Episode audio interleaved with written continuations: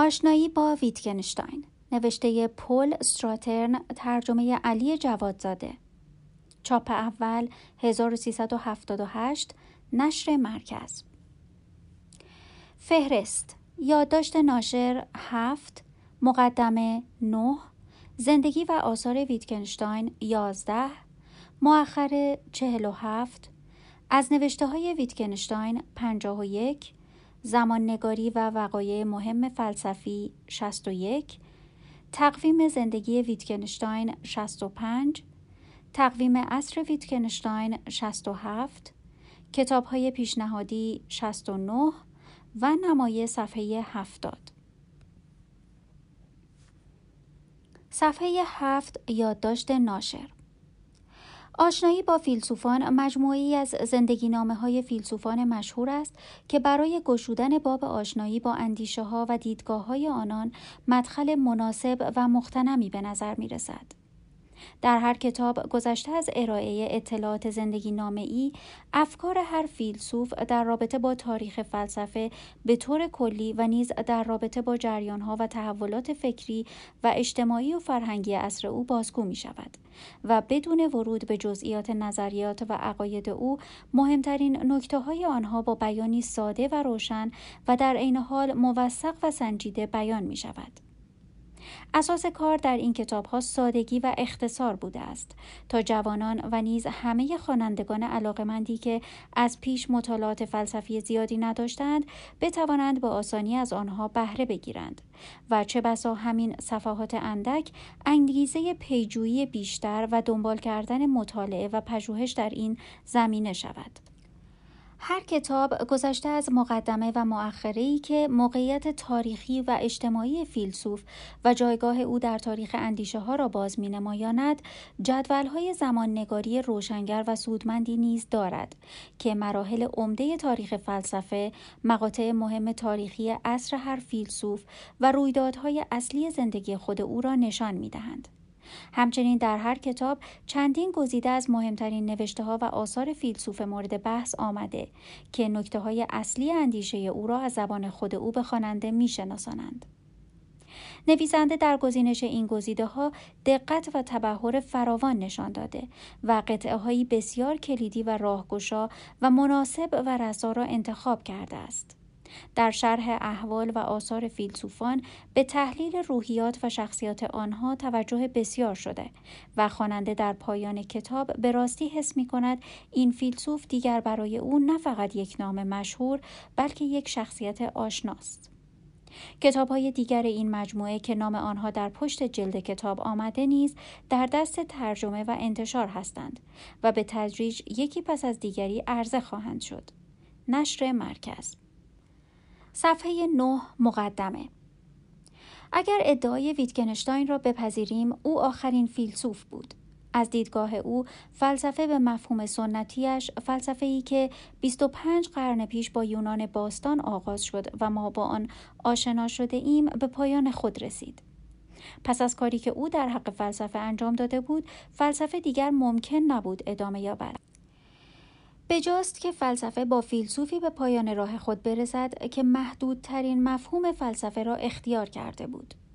لودویگ ویتگنشتاین منطقدانی نابغه بود و راه حل او برای مسائل فلسفه تقلیل دادن آنها به عرصه منطق بود. بدین ترتیب ما بعد و طبیعه، زیبایی شناسی، اخلاق و نهایتا خود فلسفه هم کنار گذاشته شدند.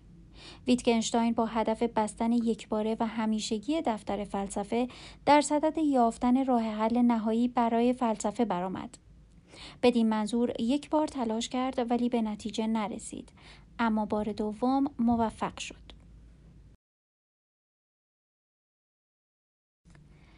زندگی و آثار ویتکنشتاین صفحه دوازده شاید به استثنای لایبنیتس ویتگنشتاین تنها فیلسوف بزرگی است که دو فلسفه متمایز تألیف کرد و زمانی که توجه کنیم که هدف قایی هر دو فلسفه او پایان دادن به فلسفه بوده است جدیت سماجت آمیز او را محک می‌زنیم.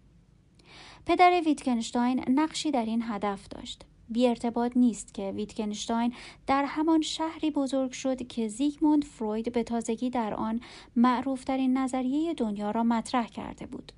پدر ویتکنشتاین کارل فرد مستبدی بود هنگامی که لودویگ جوان وارد عرصه زندگی شد پدرش که یکی از سلاطین صنعتی اروپا حتی قدرتمندتر از خاندان کروپ محسوب می‌شد بیشترین تأثیر را بر عرصه فرهنگ در وین داشت پاورقی خاندان کروپ خاندان آلمانی بنیانگذار بزرگترین صنایع زوباهن در آلمان برامز پس از صرف شام برایش پیانو می نواخت و در عالم هنر شخصا هزینه های نمایشگاه معماری وین را پرداخت. پاورقی نمایشگاه معماری وین نخستین نمایشگاه آثار معماری نوین و معماری داخلی که در 1897 افتتاح شد. کارل ویتگنشتاین شخصیتی سلطگر، اندیشهای تراز اول، درک عمیقی از فرهنگ و اعتماد به نفس داشت. تا آنجا که باور داشت که اگر بخواهد می‌تواند پرندگان را روی درختان مسهور کند. روزهایی که چنین احساسی نداشت دوست داشت آنها را از روی شاخه بپراند.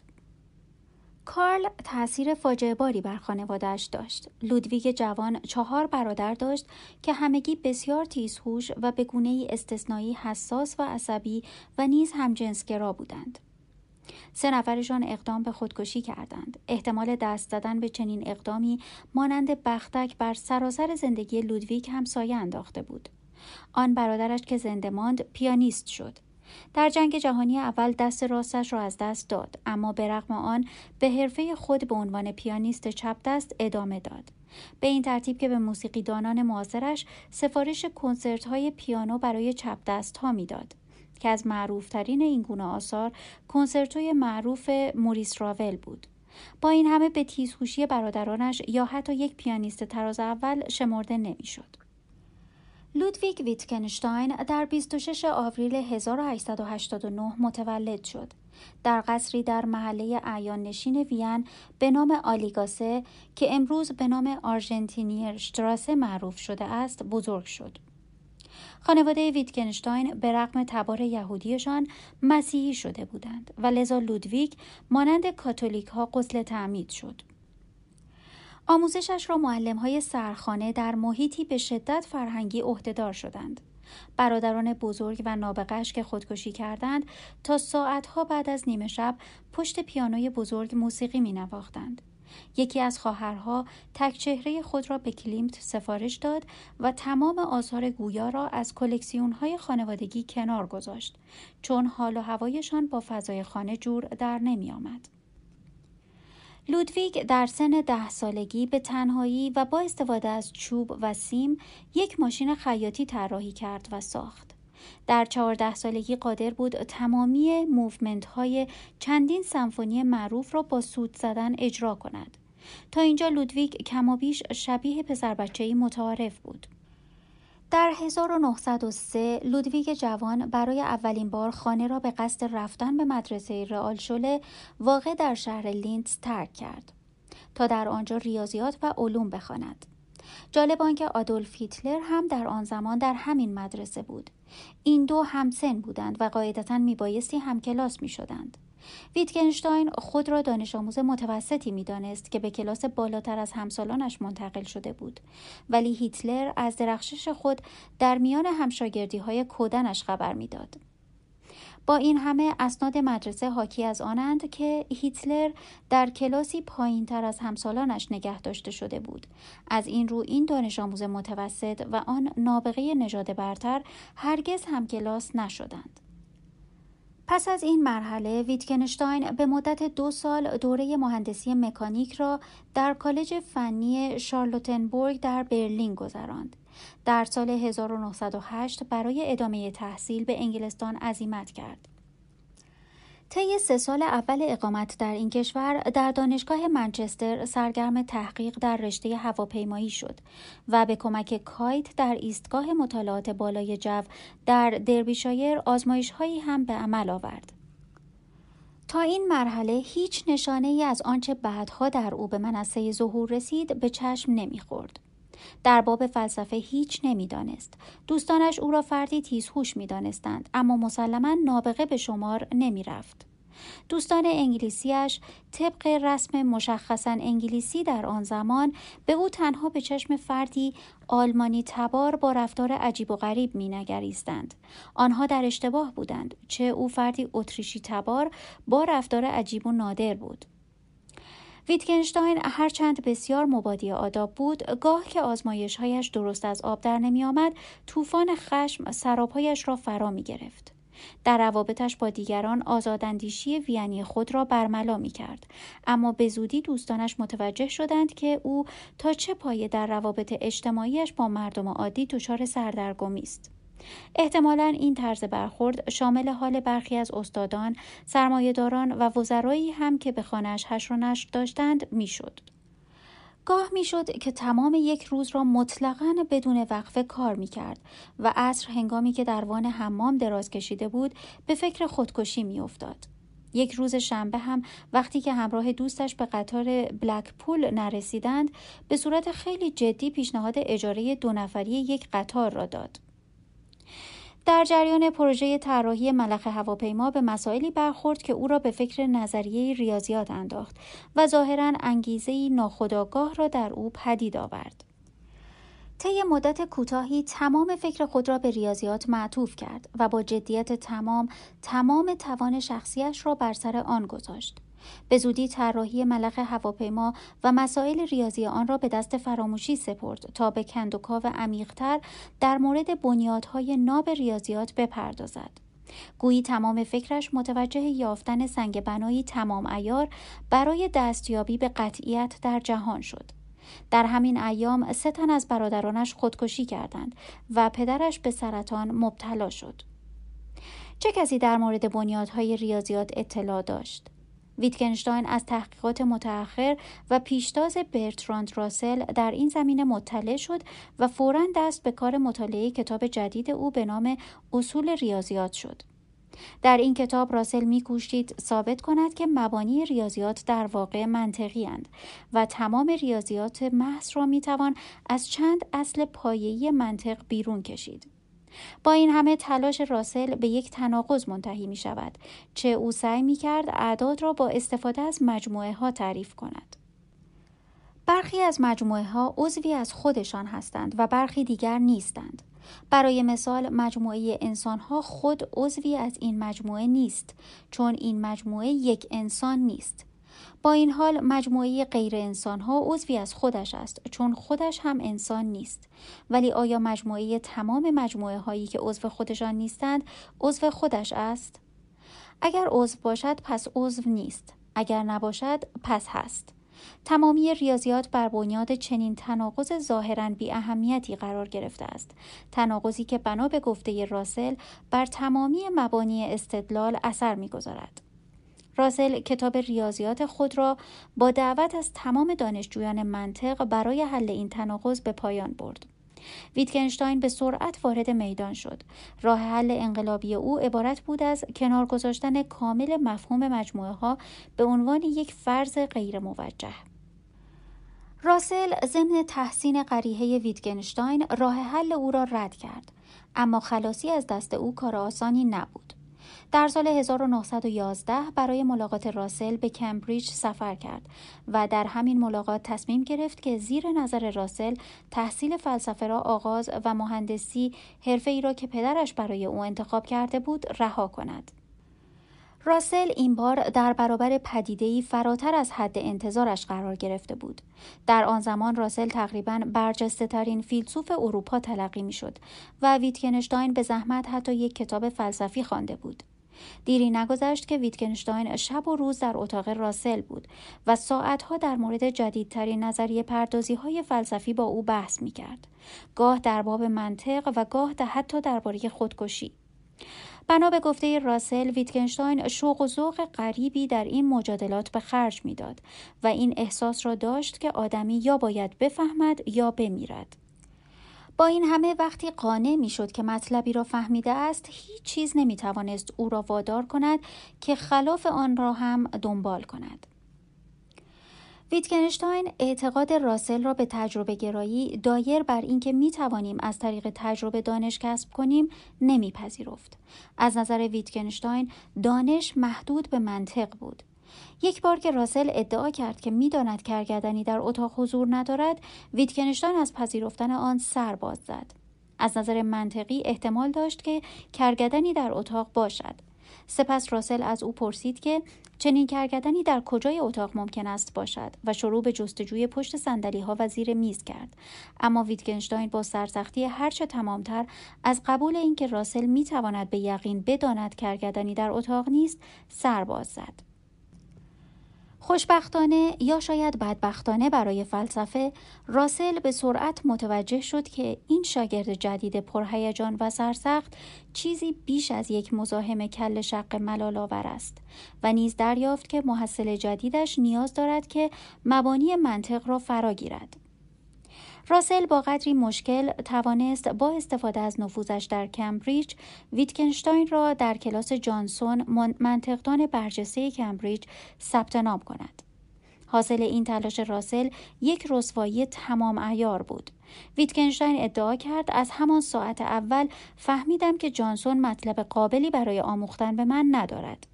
جانسون هم به تنه گفت از همان دیدار نخست داشت به من درس می‌داد. این گستاخی و عدم توانایی در گوش دادن به دیگران به تدریج خصلت بارز ویتکنشتاین شد. علیرغم همه اینها راسل با بزرگواری هرچه تمامتر از این دوره آشناییش با ویتکنشتاین به عنوان یکی از هیجان انگیزترین ماجراهای فکری زندگیش یاد می کند. ویتکنشتاین و راسل شروع به بحث درباره منطق ریاضی کردند که در آن زمان چنان پیچیده بود که تنها افراد انگشت شماری در جهان قادر به فهم آن بودند. به گفته راسل ویتکنشتاین در عرض دو سال توانست تمامی آنچه را من می توانستم به او بیاموزم فراگیرد. حتی بیش از این ویتکنشتاین توانسته بود راسل را متقاعد کند که دیگر هرگز فلسفه خلاقانه نخواهد داشت. چه برای او کاری است بس مشکل شاید تنها خود او بتواند راهی برای پیشبرد فلسفه بیابد بدین ترتیب ویتکنشتاین هم پدر تازه‌ای برای خود پیدا کرده بود و هم او را در هم کوبیده بود. خوشبختانه ویتکنشتاین هم ذهن و هم شخصیت قدرتمندی داشت. در واقع به زحمت می‌توان میان این دو تمایز قائل شد و اینک هر دوی این جنبه ها هدفشان را در زندگی یافته بودند. این فقط یک تخریب روانشناختی به وسیله ویتکنشتاین نبود. اینک تنها چیزی که می‌توانست او را از ویران کردن همه چیز من جمله خودش باز دارد حقیقت بود. اقراق نخواهد بود اگر زورآزمایی ویتکنشتاین را با مسائل منطق به مبارزه حضرت یعقوب با فرشتهاش تشبیه کنیم. به مجرد اینکه ویتکنشتاین فلسفه را کشف کرد برایش به مسئله مرگ و زندگی تبدیل شد. او هر کسی را که جز این میاندیشید با تحقیر مینگریست. ولی این دوره غرور و خودسازی مقارن بود با کشف جنبه های نچندان غرورآفرینی در او. ویتکنشتاین متوجه شده بود که همجنسگراست از اینکه عمده وقت خود را به مباحثات جدی با متفکران جوان و تنها بگذراند لذت می برد ولی نمی توانست عرصه این مراوده را با احساس غیر معمول خیش نسبت به آنها بیالاید.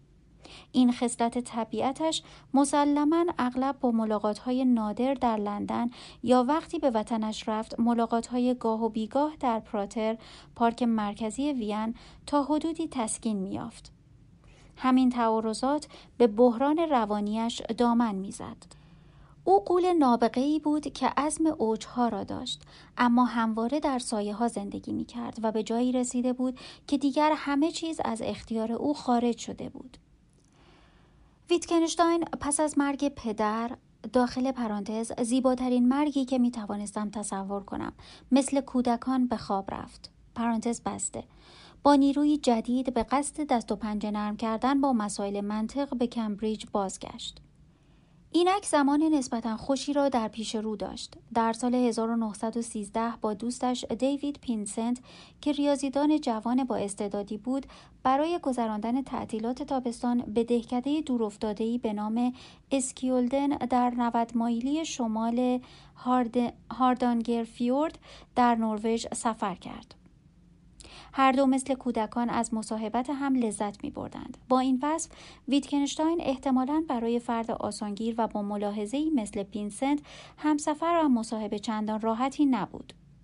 ویتکنشتاین اصرار داشت هر روز صبح چند ساعتی روی منطق کار کنند. پینسنت نقل می کند او حین کار عادت داشت قدم بزند و مرتب با خودش به زبان مخلوطی از انگلیسی و آلمانی حرف می‌زد. هر از چندگاهی سر پیش پا افتاده ترین مسائل به شدت دلخور می شد. توقف پینسنت برای عکس گرفتن از یک منظره یا حرف زدن با ای در قطار می توانست موجب خشم ویتگنشتاین شود و قهری طولانی مدت را در پی داشته باشد. معلوم نیست که چه میزان از این رفتار نابهنجار ریشه در غریزه سلطه‌جویانه او داشت و تا چه حد ناشی از حس حسادتش در مورد کسی که دوستش می داشت بود. هرچه از تعطیلات میگذشت رفتار ویتگنشتاین عجیبتر و عصبیتر می‌شد. او اینک باور کرده بود که به زودی خواهد مرد و در این باره با پینسنت حرف می‌زد. پینسنت هم به این نتیجه رسیده بود که ویتگنشتاین دیوانه است. درست در همین زمان ویتگنشتاین در حال پیشروی های تازه‌ای در منطق بود و به راه حل مسائلی نزدیک شده بود که مانع راسل برای کشف مبانی منطقی ریاضیات بودند. تنها نگرانی او این بود که احساس می کرد که پیش از آنکه حقیقت را به اطلاع همگان برساند خواهد مرد. ویتگنشتاین طی ای به راسل از او خواست که هرچه زودتر یکدیگر را ملاقات کنند تا او بتواند موضعی را که راسل به بیراه رفته بود نشانش دهد. علیرغم این بحران ها وقتی که از این سفر به انگلستان بازگشت به پینسنت گفت که این بهترین تعطیلاتی بوده که تا آن زمان داشته است. پینسنت در دفترچه خاطراتش درست مثل یک انگلیسی تمام ایار با ملاحظه خاصی نوشت هرچند ویتگنشتاین چندین بار تلاش کرده است اما دیگر حاضر نیست هرگز یک بار دیگر با او همسفر شود. در این اسنا ویتکنشتاین چندین بار مصرانه با راسل ملاقات کرد.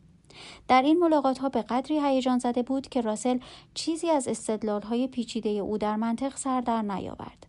اما وقتی ویتکنشتاین به پیشنهاد راسل که از او می‌خواست نظریاتش را رو روی کاغذ بیاورد تا به مرحله کمال رسیده باشند تن نداد این بار راسل جدا عصبانی شد. با این همه راسل موفق شد که موافقت او را برای حضور یک تندنویس در جلسات بحثشان جلب کند تا متن کامل پاسخهای ویتگنشتاین به سوالات دقیق راسل نوشته شود. یادداشت‌های این تندنویس مبنای اولین اثر ویتگنشتاین تحت عنوان یادداشت‌هایی درباره منطق شد. در این رو یادداشت‌ها ویتگنشتاین انبوهی ملاحظات هوشمندانه را مطرح می کند که برخی به نحو حیرت انگیزی سادند. داخل پرانتز مثلا اینکه A چیزی جز حرف الفبایی A نیست. پرانتز بسته. راسل فورا آنچه را ویتکنشتاین سعی می کرد تثبیت کند دریافت. برای پرهیز از تناقضات حاصل از نظریه مجموعه های راسل چیزها الزامن به جای گفته شدن باید به شکل نمادین نشان داده شوند زیرا آنها را اصلا نمی‌توان گفت و در واقع ناگفتنی اند. این نکته را در بهترین موقعیت هم به دشواری می‌شد فهمید در حقیقت شاید راسل تنها کسی بود که فهمید ویتگنشتاین چه می‌خواهد بگوید و گویا قرار بود چنین هم بماند. چون همان گونه که راسل می‌گوید به او گفتم که نباید صرفا به بیان آنچه به نظرش درست میآید اکتفا کند بلکه باید برای اثبات آن استدلال ارائه کند. اما او در پاسخ گفت که استدلال زیبایی حقیقت را می آلاید و حس می کند که تمیزی گل را با دستهای کثیف آلوده کرده است. ویتکنشتاین کمال طلب بود. از نظر او مخاطبش یا می بایستی فورا منظور او را تمام و کمال بفهمد و یا اصلا گوش دادن به حرفهایش مطلقا بی حاصل بود. در این کتاب منتشر نشده ویتکنشتاین برخی آرای خود را در باب فلسفه نیز گنجاند. تازگی این آرا چشمگیر است. در سال 1912 هیچ کس این گونه نمی اندیشید. در این آرا همان برداشتی از فلسفه دیده می شود که او در تمام عمر حفظ کرد. در جایی نوشت استنتاج در فلسفه جایی ندارد. هرچه هست توصیف محض است. از نظر ویتکنشتاین فلسفه هیچ تصویری از واقعیت به دست نمی دهد. فلسفه نه بر تحقیق علمی صحه می گذارد و نه آن را رد می کند. او می گفت فلسفه عبارت است از منطق و مابعد و طبیعه و البته شالوده اصلی منطق است. از نظر او فلسفه کمتر با واقعیت و بیشتر با مطالعه زبان سر و کار دارد.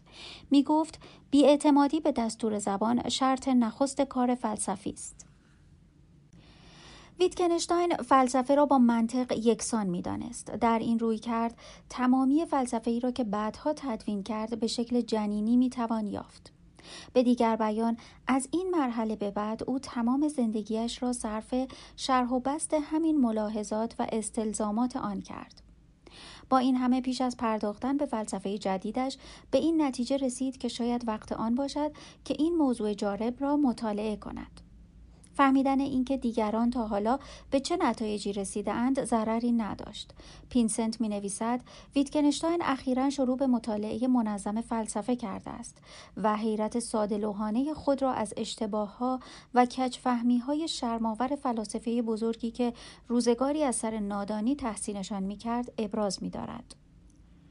در این زمان ویتکنشتاین تصمیم به بازگشت به نروژ گرفت و دو سال در آنجا گوشه عزلت گزید تا بتواند روی منطق کار کند. حتی برای آدمی مثل ویتکنشتاین هم این کار شاقی بود.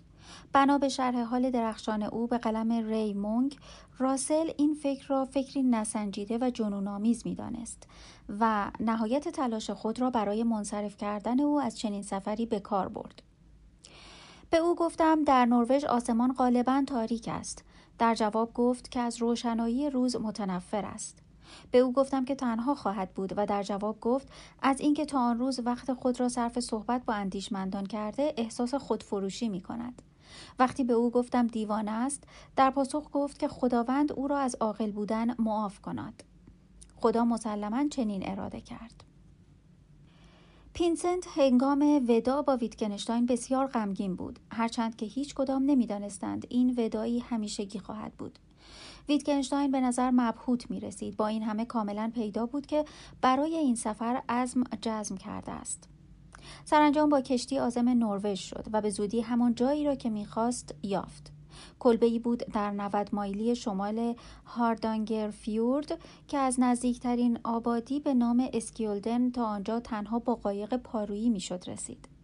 در تمام اروپا به زحمت می‌توان جایی دور افتاده تر از این را یافت که تا بدین درجه از محیط فرهیخته که او در آن پرورش یافته بود دور باشد و احتمالا جز این هم نمی‌خواست. ویتکنشتاین فلسفه را با منطق یکسان می دانست. در این روی کرد تمامی فلسفه ای را که بعدها تدوین کرد به شکل جنینی می توان یافت. به دیگر بیان از این مرحله به بعد او تمام زندگیش را صرف شرح و بست همین ملاحظات و استلزامات آن کرد. با این همه پیش از پرداختن به فلسفه جدیدش به این نتیجه رسید که شاید وقت آن باشد که این موضوع جارب را مطالعه کند. فهمیدن اینکه دیگران تا حالا به چه نتایجی رسیده اند ضرری نداشت. پینسنت می نویسد ویتکنشتاین اخیرا شروع به مطالعه منظم فلسفه کرده است و حیرت سادلوحانه خود را از اشتباه ها و کچفهمی های شرماور فلاسفه بزرگی که روزگاری از سر نادانی تحسینشان می کرد ابراز می دارد. در این زمان ویتکنشتاین تصمیم به بازگشت به نروژ گرفت و دو سال در آنجا گوشه عزلت گزید تا بتواند روی منطق کار کند. حتی برای آدمی مثل ویتکنشتاین هم این کار شاقی بود. بنا به شرح حال درخشان او به قلم ری مونگ راسل این فکر را فکری نسنجیده و جنونآمیز می‌دانست و نهایت تلاش خود را برای منصرف کردن او از چنین سفری به کار برد. به او گفتم در نروژ آسمان غالبا تاریک است. در جواب گفت که از روشنایی روز متنفر است. به او گفتم که تنها خواهد بود و در جواب گفت از اینکه تا آن روز وقت خود را صرف صحبت با اندیشمندان کرده احساس خودفروشی می کند. وقتی به او گفتم دیوانه است در پاسخ گفت که خداوند او را از عاقل بودن معاف کند خدا مسلما چنین اراده کرد پینسنت هنگام ودا با ویتکنشتاین بسیار غمگین بود. هرچند که هیچ کدام نمی‌دانستند این ودایی همیشگی خواهد بود. ویتکنشتاین به نظر مبهوت می رسید با این همه کاملا پیدا بود که برای این سفر عزم جزم کرده است. سرانجام با کشتی آزم نروژ شد و به زودی همان جایی را که می‌خواست یافت. کلبه ای بود در 90 مایلی شمال هاردانگر فیورد که از نزدیکترین آبادی به نام اسکیولدن تا آنجا تنها با قایق پارویی می‌شد رسید. در تمام اروپا به زحمت می‌توان جایی دور افتاده تر از این را یافت که تا بدین درجه از محیط فرهیخته که او در آن پرورش یافته بود دور باشد و احتمالا جز این هم نمی‌خواست. اینک ویتکنشتاین در یک زمستان طولانی تاریک و سرد در یک انزوای عمیق قرار گرفته بود تا روی منطق کار کند. تعجبی ندارد که به زودی طی نامهای به راسل نوشت اغلب فکر می کنم که در آستانه دیوانه شدنم. اما نامه هایش به راسل حاکی از پیشرفت های شگفتآورش در زمینه منطق بودند. او مستقیما کوشش راسل برای کشف مبنای منطقی برای ریاضیات را دنبال می کرد ولی از او فراتر می رفت چون در پی یافتن شالودهی برای خود منطق بود. ویتکنشتاین به این نتیجه رسید که درستی یا نادرستی گزاره های منطقی را می‌توان جدا از اجزای تشکیل دهندهشان نشان داد. برای مثال اگر بگوییم این سیب یا قرمز است یا قرمز نیست این گزاره همانگویی است به این معنا که همیشه درست است. و بدون در نظر گرفتن این مسئله که آیا سیب قرمز است یا نه این گزاره همیشه درست خواهد بود. به همین قیاس اگر بگوییم این سیب نه قرمز است و نه قرمز نیست این تناقض است. بدین معنا که همیشه غلط است.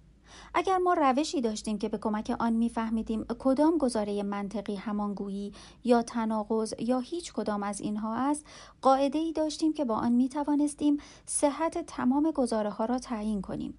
این قاعده که به صورت یک گزاره بیان می شود شالوده کل منطق می شود ویتگنشتاین برای امر بی اهمیتی چون حفظ سلامت خود حاضر نبود به آغوش تمدن بازگردد. ولی به محض دریافت خبر بیماری مادرش احساس کرد که باید به وین سفر کند. در بعد و ورود به شهر دریافت که وارث ثروت پدرش است. اما ترجیح می‌داد که ثروت خاندان ویتگنشتاین آرامش زندگیش را بر نیاشوبد. از این رو تصمیم گرفت از شر آن خلاص شود. بدین منظور به طور ناشناس شروع به بزل و بخشش هایی به تعدادی از شعرای اتریشی کرد. در این زمینه هم گزینش هایش حاکی از گرایش های روحیش هستند. یکی از آنها ریلکه بود که اشعار تغزلی او حکایت از معنویتی تند و تیز داشت. دیگری تراکل که سروده های رازآلود و حزنالودش حکایت از استراب گناه و زوال داشت. با شروع جنگ جهانی اول ویتکنشتاین داوطلب خدمت در ارتش امپراتوری اتریش مجارستان شد. دوستش پینسنت هم در ارتش بریتانیا ثبت نام کرد و بدین ترتیب دو دوست در دو جبهه متخاصم قرار گرفتند. داوطلب شدن ویتکنشتاین برای خدمت در جنگ نه به دلیل موافقتش با اندیشه های قدرت طلبانه آلمان بلکه در پاسخ به نوعی حس وظیفه بود.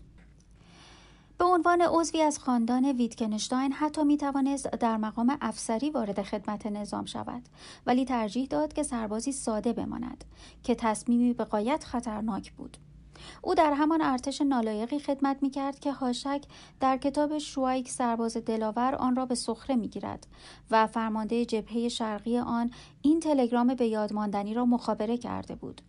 موقعیت کاملا ناامید کننده است ولی بحرانی نیست. ویتکنشتاین برای نبرد با روزها به جبهه شرقی که از پرتلفات ترین میدانها بود اعزام شد.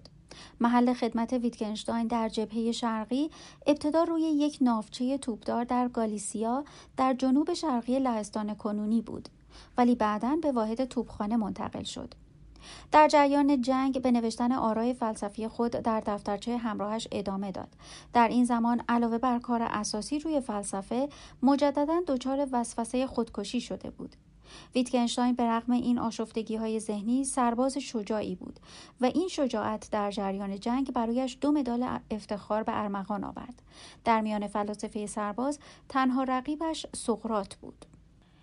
شخصیت ویتگنشتاین مملو از همین تناقضات بود. بنا به خصلت هیچ دلیلی ندید که با جستجوی علت این آشفتگی در روح و روان خود وضعیت را بهبود بخشد. بلکه بر این باور بود که الگویی است برای طبیعت آدم صادق و درستکار.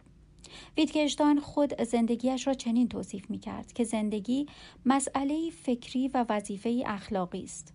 وجوه اقلانی و اخلاقی شخصیت او تا این زمان دو مقوله جدا از هم بودند که هر کدام موجب تحریک دیگری می‌شد. تنها در جریان جنگ این دو به هم پیوند خوردند.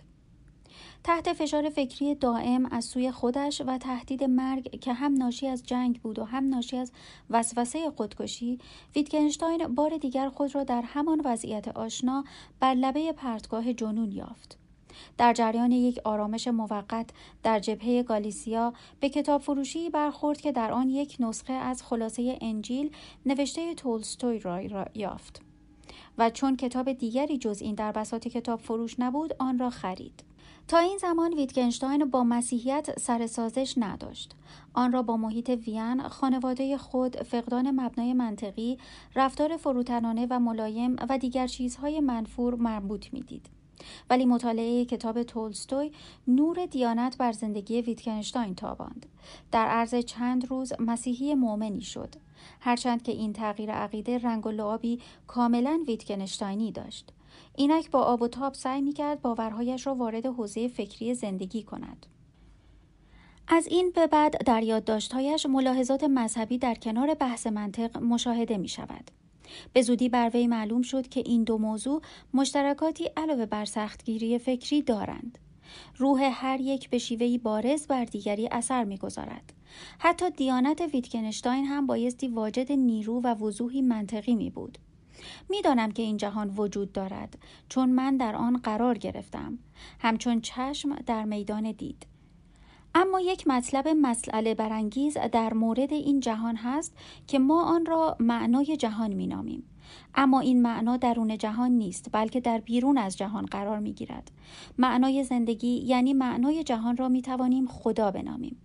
از نظر او عبادت همانا اندیشیدن در باب معنای زندگی بود بنابراین در سراسر زندگیش حتی زمانی که نه به خدا اعتقاد داشت و نه به معنای زندگی در همه حال عبادت کرده بود ویتکنشتاین هیچگاه نتوانست بر خطا بودن خود را برتابد ویتکنشتاین سپس به مسئله اراده می پردازد. مطلبی که در زندگی او اگر نه در فلسفهش عنصری برجسته به شمار می رفت. او با این ادعای روشن شروع می کند که می داند ارادهش در جهان رسوخ خواهد کرد. سپس چنین ادعا می کند که می داند اراده من یا خیر است یا شر. بنابراین خیر و شر به نحوی با معنای جهان ارتباط دارند. اما به راستی ویتکنشتاین از کجا می داند که ارادهش یا خیر است یا شر و اصلا منظور او از خیر و شر چیست؟ از طرف دیگر اگر اراده او در جهان قرار می گیرد و معنای جهان بیرون از آن است مشکل بتوان فهمید که این دو چگونه می شود به نحوی با هم ارتباط داشته باشند. از قرار معلوم بار دیگر ویتکنشتاین چنین فکر می کرد که استدلال زیبایی ادعاهای اعجاب آورش را لوس می کند. راسل کوشیده بود این عادت بد فلسفی او را اصلاح کند اما اینک به جرم مخالفت با جنگ در زندانی در انگلیس تحت بازداشت بود. به هر حال بنا بود ویتکنشتاین بر همین روش عصبانی کننده خود پافشاری کند که نقصی برای فلسفه نخستش بود. آیا این نقطه ضعف بود؟ گویا کمابیش می‌دانست چه کار می‌خواهد بکند ارائه ادعاهایی چنان شگفتانگیز بدون هر گونه توجیه و استدلال به گفته های او قدرتی الهام گونه می‌داد. آیا ویتکنشتاین بیش از آنکه دغدغه حقیقت را داشته باشد در فکر تأثیر گذاشتن بود احتمالا در مقابل چنین اظهار نظری وحشت زده می‌شد. با این همه جای انکار نیست که رشته نازک ولی متمایزی در تمام زندگی او تنیده شده بود که او را به طرزی شبهانگیز آدمی متظاهر و خودنما جلوه می‌داد. ویتکنشتاین چه آدمی متظاهر بوده باشد چه نباشد شخصیتی در ابعاد استورهی بود هرچند که خود صادقانه این را خوش نمی داشت. تنها می توان چنین فرض کرد که تمایل او به اینکه مرکز توجه قرار گیرد دست کم تا اندازه ناخودآگاهانه بود.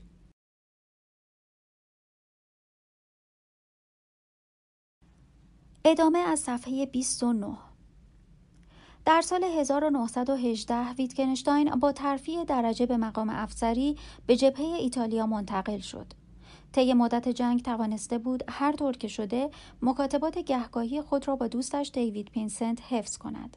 اما سرانجام نامه ای دریافت کرد که خبر از کشته شدن او در جنگ می‌داد. مادر پینسنت در این نامه نوشت می‌خواهم به شما بگویم که او تا چه حد تا آخرین لحظه شما را دوست داشت. بدون آنکه متوجه معنای خاصی باشد که این سخن او برای ویتکنشتاین داشت. تمامی شواهد حاکی از این است که پینسنت از ماهیت واقعی احساس ویتکنشتاین نسبت به خود کاملا بیخبر ماند. ویتکنشتاین در پاسخ مادر پینسنت نوشت دیوید نخستین و تنها دوست من بود.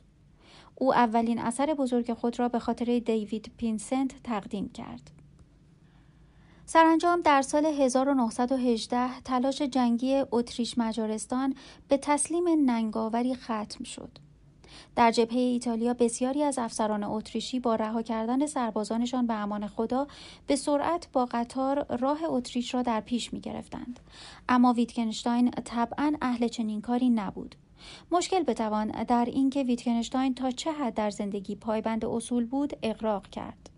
بزرگترین لحظات نومیدی در زندگی او همیشه مواقعی بودند که موقتا کارش سبک می‌شد و می‌دید تا چه حد از اصول بسیار بالا و ناممکنی که برای زندگی قائل بود دور است. زمانی که ویتگنشتاین به اسارت ایتالیایی ها درآمد در کوله پشتیش تنها نسخه دستنویس کتاب فلسفیش را داشت که در طول جنگ نوشته بود. این کتاب که سرانجام رساله منطقی فلسفی نامیده شد نخستین اثر فلسفی بزرگ در عصر حاضر بود. درست از نخستین جملات این کتاب معلوم بود که فلسفه وارد عرصه جدیدی شده است. یک جهان تمامی آنچه است که وضع واقع است. یک یک جهان مجموعه بوده هاست نه مجموعه شیء ها. احکام روشن و پرتنین یکی بعد از دیگری مطرح می شوند و حداقل مطلقی از توجیه یا استدلال آنها را به هم پیوند می دهد. یک سیزده بوده ها در فضای منطقی عبارتند از جهان. یک دو جهان به بوده ها تجزیه می شود. نتیجه گیری کتاب حتی بیش از سایر احکام به یاد ماندنی است. هفت آنچه دربارش نمی‌توان سخن گفت میباید دربارش خاموش ماند داخل پرانتز ترجمه ها نقل از رساله منطقی فلسفی ترجمه میر شمس الدین ادیب سلطانی 1371 تهران انتشارات امیر کبیر. پرانتز بسته. معدودند کتبی که حقیقتا مسیر فلسفه را به طرزی چنین خیره کننده تغییر داده باشند. چنین موجزگویی و ذکاوتی تنها در کلام سقرات خود را بشناس دکارت میاندیشم پس هستم و نیچه خدا مرده است یافت می شود. رساله منطقی فلسفی ویتکنشتاین اگر از قسمتهایی از آن که زیاد تخصصی در زمینه منطق هستند بگذریم هیجان انگیزترین کتاب فلسفی است که تاکنون تعلیف گردیده است وضوح بیان و جهش های جسورانه آن در استدلال به این کتاب و همچنین به بسیاری از نتیجه گیری های آن لحنی شاعرانه می بخشد. اندیشه اصلی کتاب به سهولت قابل درک است. کتاب رساله منطقی فلسفی تلاشی است برای روشن کردن اینکه ما در مورد چه چیزهایی می توانیم به روشی معنادار سخن بگوییم. این تلاش به این پرسش می انجامد که زبان چیست؟ ویتکنشتاین مدعی است که زبان تصویری از جهان به ما می دهد. الهام بخش این نظریه او خواندن گزارش در روزنامه ای بود درباره دادگاهی که در آن برای بازسازی صحنه تصادف از ماکت های اتومبیل ها استفاده شد. ویتکنشتاین اندیشید ماکت ها درست مانند زبان وضع واقعی امور را توصیف کردند. آنها آنچه را رخ داده بود تصویر کردند اما مهمتر آنکه رویداد و تصویر آن در صورت منطقی مشابهی سهیم بودند هر دو از قواعد منطق تبعیت می کردند. همچنین ماکت ماشین ها یا زبان می تواند تمام احتمالات را هم توصیف کند. عدم رعایت فاصله، ترافیک سنگین، عدم حضور ماشینی که ادعا می شود مسبب تصادف بوده و غیره. ولی نمی‌تواند دو ماشین را در آن واحد در یک محل یا یک ماشین را در آن واحد در دو محل مختلف توصیف کند. صورت منطقی چه در واقعیت و چه در زبان مانع چنین توصیفی است. زبان هنگامی که به ترین گزاره های خود یعنی گزاره های اتمی تجزیه شود از تصاویری از واقعیت تشکیل می شود بدین ترتیب گزارهان می توانند کل واقعیت یا بوده ها را بازنمایی کنند. چون گزاره ها و واقعیت صورت منطقی یکسانی دارند نمی توانند غیر منطقی باشند. مرزهای زبان همان مرزهای اندیشند چون اندیشه هم نمی‌تواند غیر منطقی باشد ما نمی‌توانیم پا را از حد زبان فراتر گذاریم چون برای این کار باید از محدوده های احتمال منطقی فراتر رویم گزاره های منطقی زبان تصاویری از جهان هستند و نمی توانند چیز دیگری جز آن باشند. آنها درباره هیچ چیز دیگر نمی گویند. معنای این حرف این است که برخی چیزها را صرفا نمی‌توان گفت. متاسفانه خود ادعاهای رساله منطقی فلسفی هم از زمره چنین حرفهایی است زیرا این ادعاها تصویری از واقعیت نیستند. ویتکنشتاین متوجه این مسئله بود و در تلاش برای فائق آمدن بر آن همچنان بر حرف قبلی خود پافشاری کرد که هرچند برخی چیزها را نمی‌توان گفت می‌توان درست بودن آنها را نشان داد او پذیرفت که در کتاب رساله تلاش کرده است چیزهایی را بگوید که در واقع فقط می‌توان آنها را نشان داد ولی رساله با اظهار قاطع و مشهور این جمله معروف به پایان می رسد که آنچه را دربارش نمی‌توان سخن گفت میباید دربارش خاموش ماند و دیگران را از تلاش در مسیری مشابه بر حذر می دارد. ناگزیر خدا در آن طبقه از امور جا می گیرد که نمی‌توان دربارهشان سخن گفت هیچ چیز درباره خدا نمی‌توان گفت چه زبان تنها واقعیت را تصویر می کند. با این همه ویتکنشتاین ادعا می کند که خدا وجود دارد و نیز چیزهای دیگری در این مقوله. فقط در مورد آنها نمی‌توان اندیشید یا سخن گفت. او می‌گوید همانا چیزهایی هستند که نمی‌توان آنها را در قالب کلمات گنجاند. آنها خودشان را جلوگر می‌سازند. چنین اموری یعنی امور عرفانی. بدین ترتیب پایان رساله منطقی فلسفی مثل برخی یادداشت‌های زمان جنگ او آمیزه جالب از منطق و عرفان است. از این بحث ها مخصوصا وقتی که با چنان وضوح نیرومندی بیان می شوند به سختی می توان به عنوان شعبد بازی چشم پوشید. متاسفانه این کتاب کتاب فلسفه نیست با این حال شاید بتوان آن را شعری فلسفی در بالاترین سطح تلقی کرد.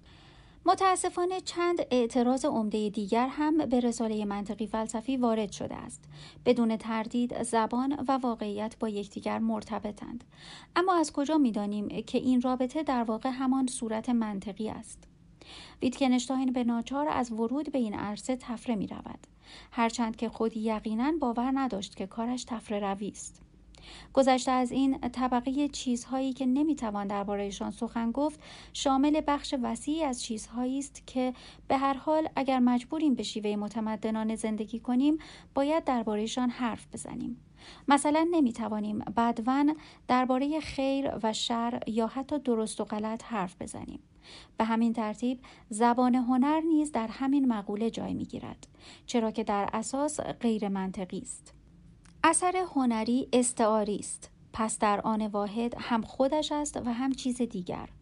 گفتن اینکه آنچه اثر هنری بیان می کند غیر قابل بیان است نوعی تناقض است. حتی ویتکنشتاین هم استدلال برای این را که اثر هنری اصلا چیزی را بیان نمی کند دشوار یافت. برخی چنین استدلال کردند که خود زبان هم در همین مقوله جا می‌گیرد. ویتکنشتاین با اعلام اینکه گزاره های منطقی همان گویند و در واقع چیزی نمی‌گویند بر این مسئله فائق می آید. چنین اظهار نظری ظاهرا فلسفه را به نقطه پایان میرساند. البته ویتکنشتاین هم آنقدر حسن نیت داشت که به این نکته در مقدمه رساله اذعان کند. علیرغم اعتراضات جدی از این دست و اعلام ورشکستگی فلسفه رساله منطقی فلسفی ویتکنشتاین بنا بود تاثیر عمیقی از خود بر جای گذارد. به ویژه آرای او الهام بخش حلقه وین در تدوین پوزیتیویسم منطقی بوده است. فلسفه شاید به پایان راه رسیده بود اما این مانع از آن نشد که پوزیتیویست های منطقی این پایان را نقطه شروع فلسفه آتی خود قرار دهند. از نظر آنان معنای هر گزاره در شیوه تحقیق پذیری آن نهفته است. از این نظر دو گونه گزاره با معنا داریم. گونه اول شامل گزاره های ریاضی و منطق است که معنای موضوع در معنای محمول مندرج است. این گزاره ها همانگویی و این را می توان با مقایسه موضوع و محمول محقق کرد مثل اینکه بگوییم دوازده منهای ده می شود دو گونه دوم گزاره هایی که تنها با مشاهده تحقیق پذیرند. مثل توپ در سراشیب تپه به پایین می اگر نتوان حکمی را تحقیق کرد آن حکم بیمعناست. تمام ما بعد و طبیعه من جمله احکام کلامی نظیر خدا هست به این ترتیب کنار زده می شوند. بنا به نظر ویتکنشتاین سوالاتی نظیر آیا خدا وجود دارد؟ نه تنها امکان پاسخ یافتن ندارند بلکه اصلا امکان پرسیده شدن ندارند چرا که بیمعنا هستند. به سادگی باید گفت نمی‌توانیم درباره چیزهایی که همانگویی نیستند یا با مشاهده قابل تحقیق نیستند به هیچ روش معناداری صحبت کنیم. با این حال ویتکنشتاین برخلاف پوزیتیویست های منطقی همچنان به خدا معتقد است حتی اگر صحبت درباره او محال باشد. ملاحظه نهایی ویتکنشتاین آنچه دربارهش نمی‌توان سخن گفت میباید دربارهش خاموش ماند مشکل دیگری را پیش آورد. اگر صحبت درباره چیزی به روش معنادار محال است و باید در مورد آن ساکت بمانیم نه تنها مقولاتی نظیر خدا اخلاق و زیبایی شناسی بلکه پیشبینی نتایج یک مسابقه هم در زمره چنین چیزهایی که باید به سکوت برگزار شوند. متاسفانه خود همین حکم رساله منطقی فلسفی هم در همین طبقه جای می گیرد ولی ویتکنشتاین به نقص وخیم استدلال خود توجهی نکرد. ویتکنشتاین رساله منطقی فلسفی خود را در تنهایی سنگین گوشه بازداشتگاه اسرای جنگی در کاسینوی ایتالیا به پایان برد. از همینجا توانست با راسل در انگلستان تماس بگیرد و سرانجام کتاب مزبور با مقدمه برتراند راسل به چاپ رسید. مقدمه راسل بر این کتاب موجب ناخشنودی ویتکنشتاین شد و او را دلسرد کرد. چه آن را شاهدی بر عدم فهم راسل از مندرجات کتابش تلقی و اصرار کرد که مقدمه خود او را به عنوان اصلاحیه در کتاب بگنجانند. در این پیشگفتار او با فروتنی خاطر نشان می کند که کتابش حاوی حقیقت قطعی، خدشناپذیر، راه حل نهایی مسائل فلسفه است و با شرمندگی میپذیرد که حالا هم که این مسائل حل شدهاند چیز زیادی به دست نیامده است. با پایان بخشیدن به فلسفه ویتکنشتاین منطقا دیگر هیچ دلیلی برای ادامه این موضوع نمی‌دید. پس از جنگ وقتی که به اتریش بازگشت در پی زمینه جدیدی برای فعالیت بود ابتدا به فکر ورود به صومعه افتاد اما چون رفتار راهبی را که در آستانه صومعه با او روبرو شد به نحو توهینآمیزی خشک و بینزاکت یافت از این تصمیم منصرف شد و به جای آن تصمیم گرفت به عنوان باغبان در زمینهای صومعه مشغول کار شود. او در صدد این بود که زندگی ساده قدیسین را در پیش گیرد ولو اینکه فلسفهش هر گونه وجود معنادار قدیسین را با این تعبیر که نمی‌توان درباره آن سخن گفت منکر می‌شد. در واقع ویتکنشتاین دوباره عمیقا دچار مشکل شده بود در اوج جنگ به نوعی به مذهب گرویده بود و اینک به زندگی معنوی بیپیرایهی شبیه آنچه تولستوی در اواخر عمرش موعظه می کرد ایمان آورده بود امپراتوری اتریش مجارستان در شرف زوال بود و اتریش هم به لحاظ مادی و هم معنوی ورشکسته شده بود. خانواده ویتگنشتاین در این زمان بنا به وصیت پدر سرمایهشان را در آمریکا به کار انداخته بودند. این بدان معنا بود که علیرغم میل باطنی ویتگنشتاین او حتی از پیش از جنگ هم که برای خلاصی از شر ثروت عظیم پدر تلاش کرده بود ثروتمندتر شده بود. در همان دورانی که بیل زدن باغچه سومه را پیشه کرده بود سفری به وین کرد تا اطمینان حاصل کند که وکیل خانواده عینا طبق دستورهای او عمل کرده و او را از دست مال و منال خانوادگی خلاص کرده است. این کار مدتی طول کشید چون وکیل خانوادگیشان نخست دستورهای او را باور نکردنی می‌دانست و سپس از مقدار عظیم ثروتی که او در صدد خلاصی از آن بود شگفت زده شد. سرانجام وکیل مزبور توانست بخش اعظم این میراث را به خواهران او منتقل کند که هیچ مایل نبودند شاهد این باشند که ثروت خاندان ویتگنشتاین در میان شاعران هپروتی و الکلی حرام و هدر می شود. پس از خلاصی از دست فلسفه و میلیون ها ثروت پدری ویتگنشتاین تصمیم گرفت در دهکده کوهستانی و دورافتاده در جنوب اتریش معلم شود روستایی را به خاطر یک باغ کوچک زیبا و چشمه که از آن رد می‌شد رد کرد. اینجا به درد من نمی‌خورد. من نقطه کاملا روستایی را می‌خواهم و به روستای فقیر تراتنباخ رفت. اقامت ویتکنشتاین در این روستا یک رسوایی تمام ایار بود. این قدیس اشرافزاده با تحمیل اصول دشوار و غیرعملی خود به کودکان دهقانان موجب خشم اولیای آنها شد. این کودکان نیاز به درس گرفتن درباره فقر و ساده زیستن نداشتند. از طرف دیگر روستاییان خداترس وقتی می‌دیدند این تازه وارد مقدس معاب چون معایزه های کلیسا را از نظر معنوی توهی و بیمایه می‌داند از رفتن به کلیسا سرباز می‌زند عصبانی شدند. و وقتی خشمشان بیشتر شد که دیدند تازه وارد ترجیح می دهد به جای همراهی با آنان در قهوهخانه روستا در اتاق خالی خود تنهایی کلارینت بنوازد و به خودکشی بیاندیشد. سرانجام پس از دو سال خشمشان به اوج رسید. بر اثر حادثه ای ویتکنشتاین دانش آموزی را در مدرسه تنبیه کرد. این قضیه بهانه ای شد تا روستاییان خود را از شر این قدیس به لحاظ فلسفی غیرقابل تحمل خلاص کنند. ویتگنشتاین به وین بازگشت. خانوادهش جدا نگران وضعیت روحی لودویک بودند. یکی از خواهرانش مأموریت ساختن خانه جدیدی را برای خودش به او داد و او هم با جدیت و شوق خاص خود مشغول طراحی بنایی کاملا مدرن و مطلقا آری از هر گونه تزئینات شد. طبعا ساختن این خانه آسان نبود. تک تک عناصر طراحی باید مو به مو و با وسواس اجرا می شد. گاهی می‌شد که کارگران را مجبور به تخریب کامل یک دیوار می کرد تنها بدین دلیل که محل پنجره چند سانتیمتری با محل طراحی شده تفاوت داشت. هر یک از دستگیره های درها باید مخصوص ساخته می‌شد. چفت پنجره ها از نظر زیبایی شناسی مورد پسندش واقع نشدند و وسواس هایی از این دست. کارگران ساختمان هرچند از دست این ارباب کمال طلب به تنگ آمده بودند چندان استطاعت مالی نداشتند تا کار با دیوانه ای را که برای خواهر میلیونرش یک زندان سه طبقه مسکونی می ساخت رها کنند چون در خیابانهای وین مردم گرسنگی میکشیدند این خانه در کندمانگاسه خیابانی در بخش شرقی وین نزدیک کانال دانوب همچنان پابرجاست. بنایی است معمولی به سبک مدرن اوایل قرن بیستم. دارای سه طبقه، چند ردیف پنجره بزرگ ساده. وقتی چند سال پیش برای اولین بار محل خانه ویتکنشتاین را پیدا کردم متوجه شدم که برای بازدید عموم باز نیست. با کمال تأسف در خیابان ایستادم و سعی کردم از لابلای پنجره ها به درون آن سرک بکشم تا ببینم توی ساختمان چه شکلی است. از لای یکی از پنجره ها توجه هم به راه پله جلب شد که به طور اوریب آنجا را قطع می کرد.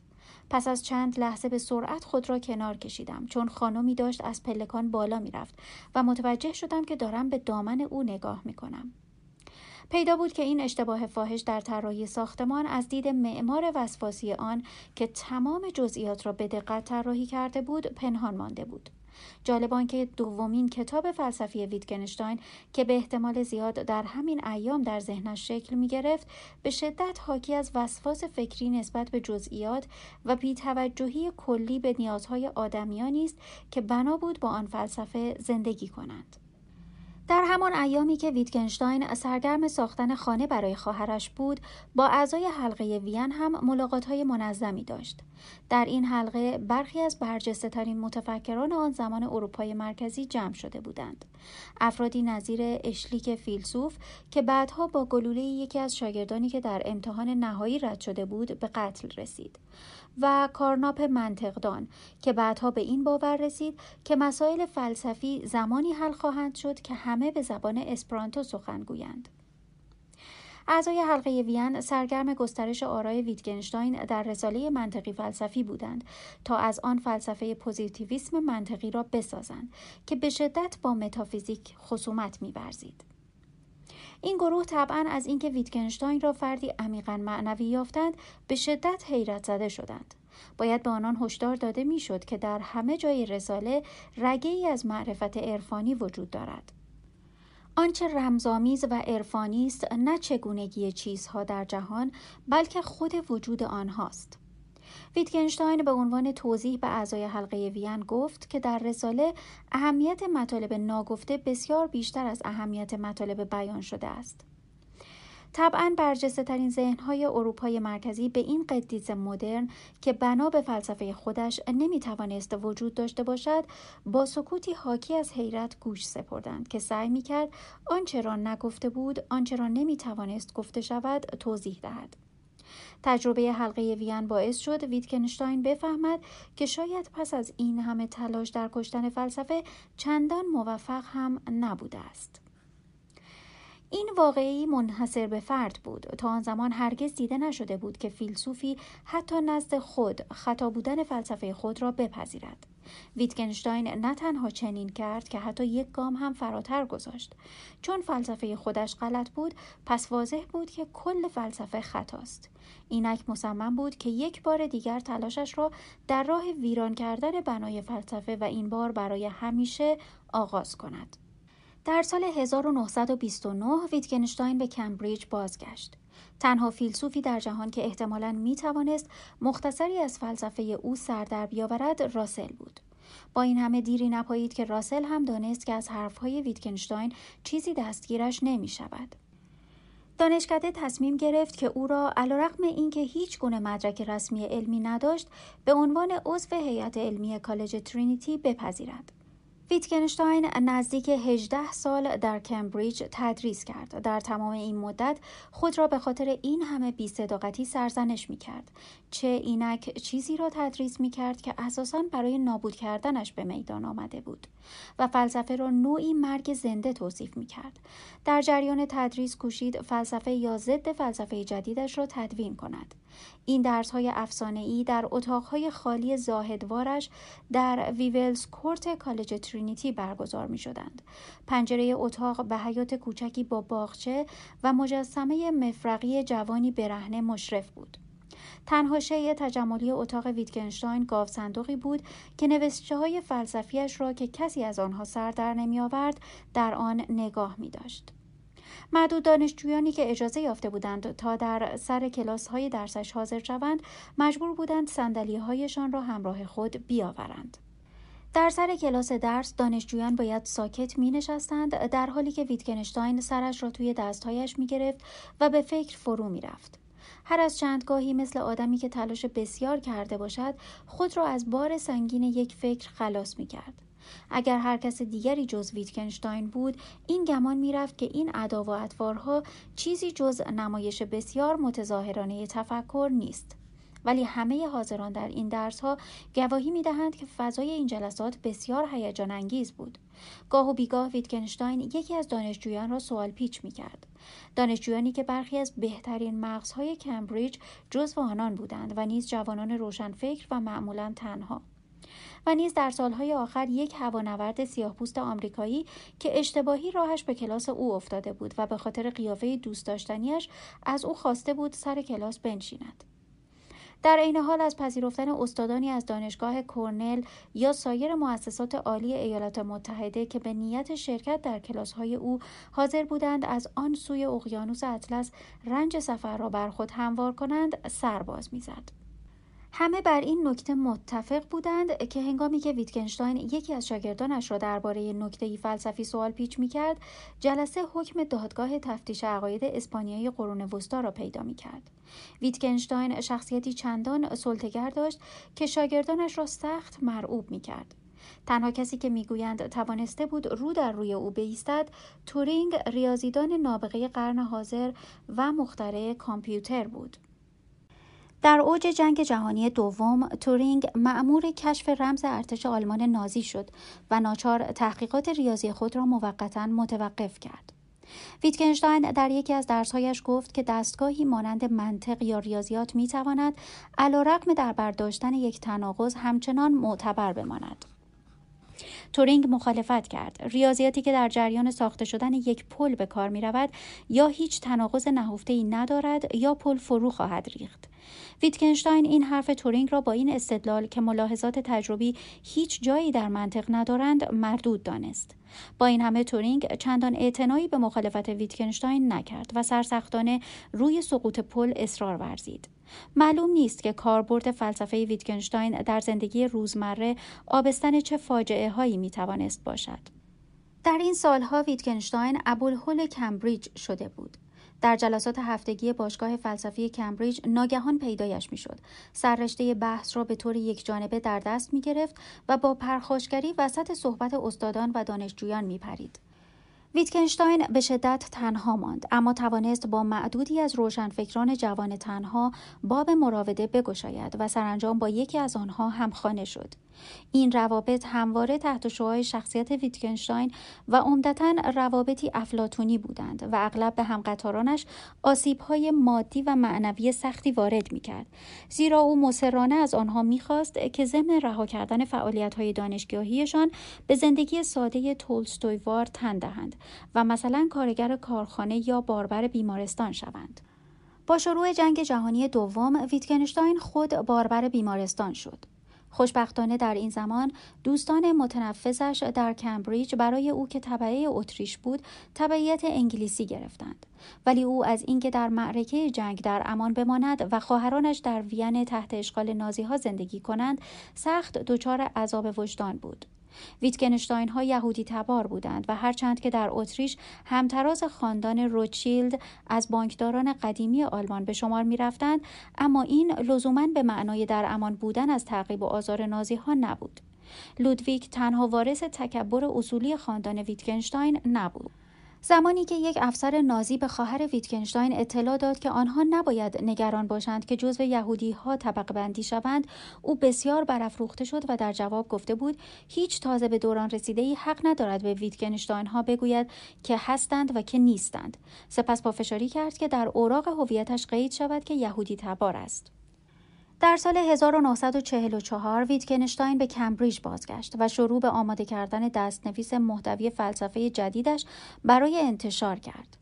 این کتاب که بنا بود تحقیقات فلسفی نامیده شود سرانجام در سال 1953 به تب رسید این اثر و رساله منطقی فلسفی که اینک خود آن را مردود می‌دانست تنها کتابهایی بودند که در زمان حیاتش برای تب آماده شدند بیش از دهها اثر دیگر ویتگنشتاین پس از مرگش به چاپ رسیدند که همگی یا یادداشت‌های دانشجویان از درس‌های وی یا یادداشت‌هایی بودند که از گاف صندوق اتاقش در کمبریج به دست آمده بودند.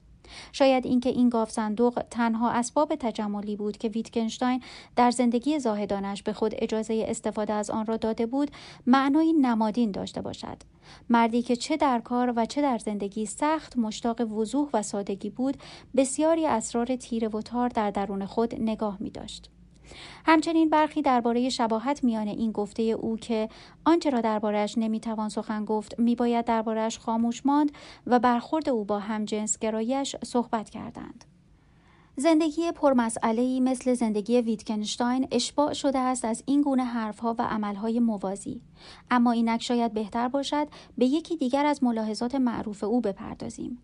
درباره این جور مسائل کمتر چیز معناداری می‌توان گفت.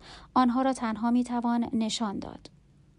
کتاب تحقیقات فلسفی ویتکنشتاین در مقایسه با رساله منطقی فلسفی به کلی نومید کننده است و آن وضوح شفاف و آن جسارت کتاب اول در کتاب دوم جایشان را به تحلیلی منطقی و مت خشخاش گذاشتن در مورد احساسات خاص و معانی لغات می دهند. در این کتاب نشانی از فلسفه دیده نمی شود. در عوض سراسر کتاب فلسفه بافی است. در باب گره گشایی از خطاهای فکری ما که ریشه در خطاهای زبانی دارند. زبان تصویری از جهان نیست بلکه شبیه یک شبکه است که از تکه های متعددی رشته های در هم تنیده تشکیل شده است فهم ما آنجایی به مانع برمیخورد که کلمه ای را در موقعیتی نابجا استعمال کنیم وظیفه فلسفه عبارت است از برخورد موشکافانه برای گشودن این گره ها. دلیل پیچیدگی و ملالاوری فلسفه نیز همین است. اینک سنت طولانی و پرشکوه فلسفی و پرسش های عمیقی که یک بخش اساسی فرهنگ ما هستند به زیر و رو کردن زبان تقلیل می‌یابند. فلسفه اخیر ویتگنشتاین اخیرا با نظریه ابرریسمان ها در علم مقایسه شده است. در این نظریه ذرات بنیادین درون اتمی که جهان را شکل می دهند شبیه تکه های ریسمانند که در هم گره خوردند. این مقایسه صحیح نیست. شاید فقط یکی از این نظریات جالب از کار درآیند. پس از خلق فلسفه دوم ویتکنشتاین دوباره به فکر قدیس شدن افتاد برای مدتی در کلبه دور افتاده در غرب ایرلند زندگی کرد در آنجا وقت خود را صرف تفکر و غذا دادن به مرغان دریایی می کرد. با این همه به زودی چنان بیمار شد که دیگر قادر به ادامه آن زندگی زاهدانه نبود و لذا با دوستان مختلفش در انگلستان و امریکا به سر می برد. سرانجام در 29 آوریل 1951 در کمبریج به بیماری سرطان درگذشت.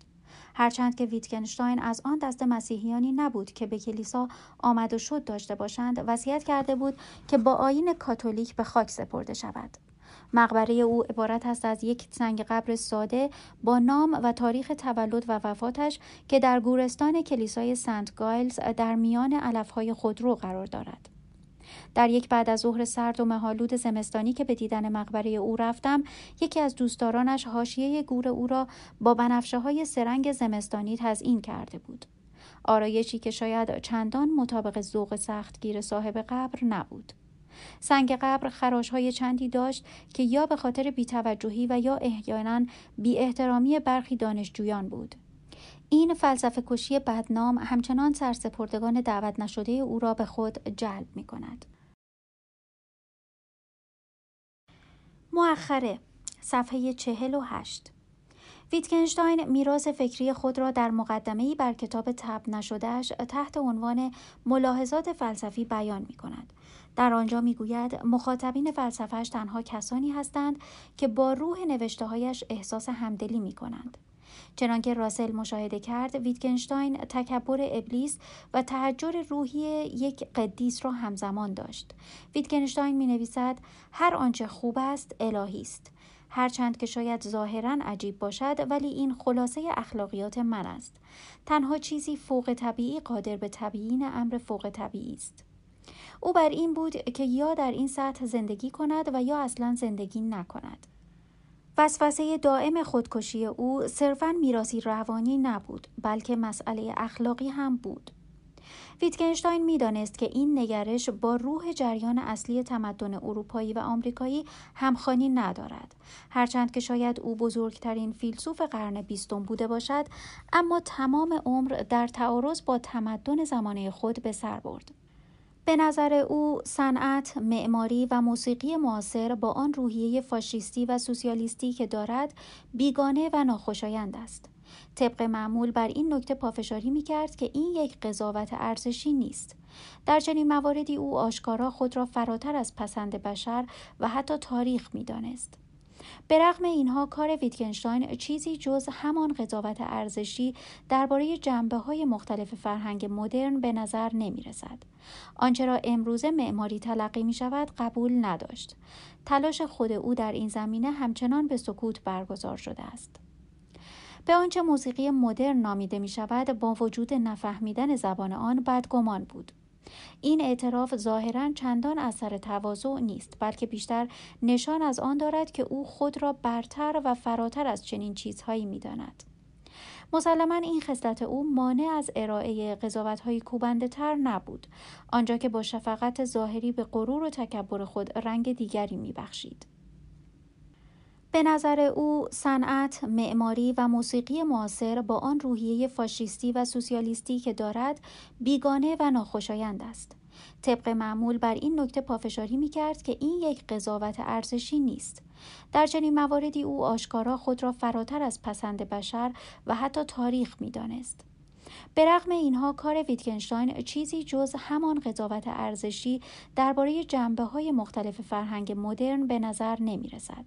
آنچه را امروزه معماری تلقی می شود قبول نداشت. تلاش خود او در این زمینه همچنان به سکوت برگزار شده است. به آنچه موسیقی مدرن نامیده می شود با وجود نفهمیدن زبان آن بدگمان بود. این اعتراف ظاهرا چندان اثر تواضع نیست بلکه بیشتر نشان از آن دارد که او خود را برتر و فراتر از چنین چیزهایی می‌داند مسلما این خصلت او مانع از ارائه های کوبنده تر نبود آنجا که با شفقت ظاهری به غرور و تکبر خود رنگ دیگری میبخشید از بین رفتن هنر قضاوت تحقیرآمیز در مورد انسانهایی را که این تمدن را ساختند توجیه نمی کند. در چنین مواقعی شخصیت های ناب و قدرتمند هنر را رها می کنند و به زمینه های دیگری احتمالا مثل پایان دادن به فلسفه روی می آورند. پیش رویمان نمایشی نه چندان جالب از توده های مردم در جریان است که بهترین اعضای آن برای اهدافی کاملا شخصی کار می کنند.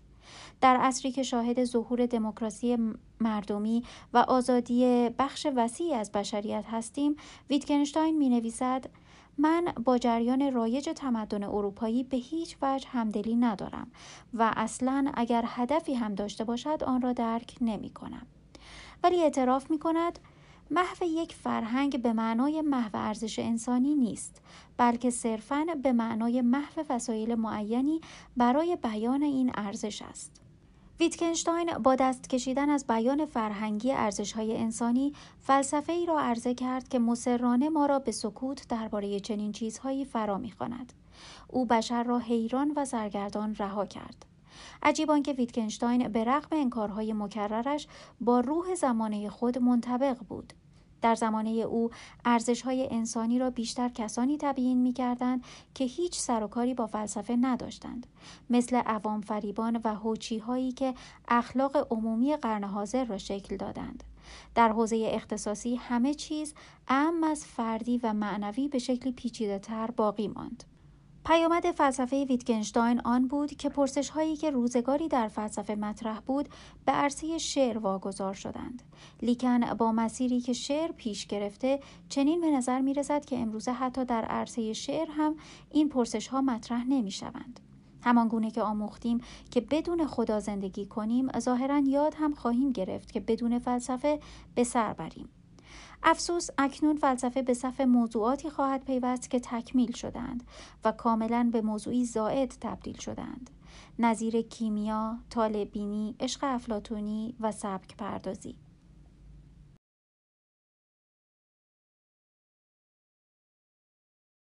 صفحه پنجاه و یک از نوشته های ویتکنشتاین ویتکنشتاین رساله منطقی فلسفی خود را با این دو حکم شروع می کند. یک جهان تمامی آنچه است که وضع واقع است. یک یک. جهان مجموعه بوده هاست نه مجموعه شیع ها سپس استدلال می کند یک دوازده. چه مجموعه بوده ها آنچه را که وضع واقع است تعیین می کند و نیز تعیین می کند هر آنچه را که وضع واقع نیست. یک سیزده. بوده ها در فضای منطقی عبارتند از جهان. این حکم منجر شد به اینکه دو. آنچه که وضع واقع است یعنی یک بوده وجود وضعیت های چیز هاست دو یک. وضعیت چیزها یک همبستگی برابر ایستاها یعنی چیزها یا شیها است. سپس ادعا می کند دو دوازده. در منطق هیچ چیز تصادفی نیست اگر شیء بتواند در وضعیت چیزها پیش آید پس امکان وضعیت چیزهای دیگر باید در خود شیء از پیش مقرر شده باشد آنگاه به موضع اخلاقی خود می پردازد 6 421 روشن است که نمی‌توان اخلاق آینیک را به قالب الفاظ درآورد. داخل پرانتز فرا گفت یا تلفظ کرد. پرانتز بسته. اخلاق آینیک ترا فرازنده است. شش چهل و سه. اگر خواست اهورایی یا خواست اهریمنی جهان را دگرگون سازد آنگاه فقط خواهد توانست مرزهای جهان را تغییر دهد نبوده ها را. خواست اهورایی یا اهریمنی نخواهد توانست آنچه را که به وسیله زبان بیان تواند شد تغییر دهد. ویتکنشتاین نشان می دهد که نگرشی اساساً عرفانی دارد. 6 432 اینکه جهان چگونه است برای امر برتر به کلی بی تفاوت است. خداوند خود را در درون جهان عیان نمی سازد این حکم او را به سمت خار و خفیف کردن فلسفه سوق می دهد 6 53 روش صحیح فلسفه شاید این می بود هیچ چیز را نبایستی گفت مگر آنچه را که می تواند گفته شود یعنی گزاره های دانش طبیعی را. بنابراین چیزی را که اصلا با فلسفه سر و کار ندارد. و سپس هرگاه کس دیگری چیزی متاگیتیانه یا مابد و طبیعی بگوید باید برای او ثابت کرد که او به پاره ای از نشانه ها در گزاره های خود نشانگری نبخشیده است. آنگاه با فروتنی فلسفه خود را نیز خار و خفیف می کند. شش پنجاه و چهار.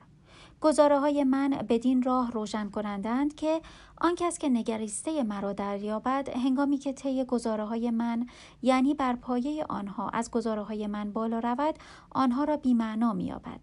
به یک تعبیر او پس از بالا رفتن از نردبان باید نردبان را به دور افکند و سرانجام به این نتیجه بحثانگیز می رسد. هفت. آنچه دربارش نمی‌توان سخن گفت میباید دربارش خاموش ماند. رساله منطقی فلسفی ترجمه میر شمس الدین ادیب سلطانی 1371 تهران انتشارات امیر کبیر ویتکنشتاین در کتاب دومش تحقیقات فلسفی فلسفه را به مرتبه تحلیل زبانشناسی تقلیل می دهد. سی بنابراین می توان گفت تعریف اشاری زمانی کاربرد یا معنای واژه را شرح می دهد که نقش واژه در مجموع در زبان شفاف باشد. مثالی می‌زند. بدین ترتیب اگر بدانم که کسی قصد دارد رنگ ای را برای من توضیح دهد تعریف اشاری یعنی این رنگ اسمش قهوه‌ای مایل به قرمز است به من در فهم واژه کمک می کند و شما می توانید این را بگویید مشروط بر آنکه فراموش نکنید که واجه های دانستن و روشن بودن با انواع این گونه مسائل همراهند. با مثال دیگر بحث را بیشتر می پروراند. سی و یک وقتی کسی به کس دیگری مهره شاه را در صفحه شطرنج نشان می دهد و می گوید این شاه است کاربرد مهره را برای او توضیح نمی دهد مگر آنکه او از قبل با قوانین بازی تا این مرحله یعنی مرحله شناختن شکل شاه آشنا باشد. می توان تصور کرد که قواعد بازی را به او آموخته ایم بدون آنکه اصلا یک مهره واقعی را نشان دهیم. در اینجا شکل مهره های شطرنج مطابق است با آواها یا شکل واژه ها در زبان. این بحث او سرانجام به این نتیجه می رسد 123 مسئله فلسفی چنین صورتی دارد. نمی‌دانم از چه راهی باید بروم. اما هشدار می دهد 124 شاید فلسفه به هیچ طریقی در کاربرد واقعی زبان مداخله نکند. در پایان تنها می تواند آن را توصیف کند چون بنیانی هم نمی تواند به آن بدهد. همه چیز را همان جور که هست باقی می گذارد. در نتیجه حوزه فلسفه تهدید می شود 125 کار فلسفه آن نیست که تناقضی را به کمک کشفی ریاضی یا منطقی ریاضی حل کند بلکه کار فلسفه عبارت است از آنکه امکانی را برای ما فراهم کند که قبل از رفع تناقض دیدی روشن از وضع امور به دست آوریم و این به معنای تفره روی از مشکل نیست این به کلاف سردرگمی می انجامد که خلاصی از آن تقریبا ناممکن به نظر می رسد. واقعیت اساسی در اینجا این است که ما برای یک بازی قواعد یا فنونی را وضع می کنیم و وقتی از آن قواعد تبعیت می کنیم چیزها آنطور که ما فرض کرده بودیم از آب در نمی آیند. بنابراین گویی ما گرفتار قواعد خودمان شده ایم. این گرفتار شدن در قواعد خودمان همان چیزی است که می خواهیم بفهمیم یعنی از آن دید روشنی به دست آوریم. تحقیقات فلسفی ترجمه به انگلیسی آنسکومبه ویتگنشتاین بر منطق تاکید ورزید و با این کار محدودیت های چندی را بر تفکر فلسفی تحمیل کرد. به زعم برخی این کار ویتگنشتاین مانع بزرگی است بر سر راه تفکر ما درباره مسائلی که به لحاظ سنتی در حوزه فلسفه قرار دارند. برای روشن شدن مطلب آموزنده است که ببینیم نیچه در قرن گذشته چه تلقی از منطق داشت. فرض کنید الف این همان با خود که هر گزاره منطق و ریاضیات آن را از پیش مفروض می انگارد وجود نداشته باشد و فرض کنید الف نمود صرف باشد. در این صورت منطق صرفا درباره جهانی از نمود هاست. در واقع ما صرفا بدین دلیل این گزاره را باور می کنیم که تجربه من ظاهرا همواره آن را تایید می کند چیز یعنی زیر لایه واقعی الف. باور ما به چیزها پیش شرط باور ما به منطق است. نخستین عمل تفکر اثبات و نفی تصمیم در مورد صدق و کذب پیشاپیش متأثر از این باور ما هستند که ما می توانیم دانش حقیقی را کشف کنیم. قضاوت های ما می توانند مطابق حقیقت باشند. این است منشأ پیشداوری اساسا حواسگرایانه ما که حسها به ما حقیقت را درباره جهان می‌گویند. اینکه من نمی‌توانم در آن واحد مدعی شوم که یک چیز هم سخت است و هم نرم ممنوعیت ادراکی درباره تناقض ریشه در این اعتقاد ما دارد که ما می توانیم مفاهیم را شکل دهیم و این مفاهیم نه تنها ذات یک چیز را مشخص می کنند بلکه آن را درک می کنند. در واقع منطق مثل هندسه و حساب تنها در داستانهایی که ما از خود می‌سازیم کاربرد دارد منطق کوشش ماست در جهت درک جهان موجود به یاری انگاره‌ای که ما خود آن را طرح کرده ایم. به بیان دیگر کوششی است برای آنکه آن را پذیرای انگاره های فرمول ها و محاسبه هایی کنیم که خود ابداع کرده ایم. خواست قدرت بخش 516 در کتاب فرهنگ و ارزش ویتکنشتاین به گستره وسیعتری از موضوعاتی خارج از حوزه های منطق و فلسفه منطقی می پردازد. در این نوشته ها آن دست خصلت ها در او برملا می شوند که او را در زندگی روزمره چنان بدقلق ساخته بودند. دلیل اینکه شکسپیر را نمی‌توانم بفهمم این است که در پی یافتن تقارن در این همه عدم تقارن هستم نمایش های شکسپیر این احساس را به آدم می دهند که اینها طرحهای عظیمی هستند و نه نقاشی. گویی که فردی که خود را مجاز به همه کار می داند با عجله آن را ترسیم کرده باشد. کسی که آثار او را همانگونه تحسین کند که مثلا آثار بتهوون را تحسین می کند از نظر من اصلا شکسپیر را نفهمیده است.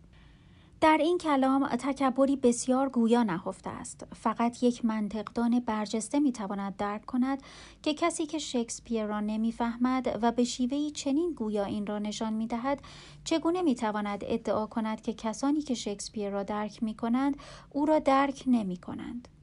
افسوس ویتکنشتاین هرگز با معلمی روبرو نشده که یک بار به من گفت خیلی دلم می‌خواهد نظرت را درباره فلان سمفونی بتهوون بشنوم ولی یادت باشد که در پاسخ تو بتهوون ارزیابی نمی شود. وقتی درباره هنرمند برجسته دیگری به قضاوت می نشیند همان رفتاری را بروز می دهد که همواره در روابطش با دیگران مشاهده می شد.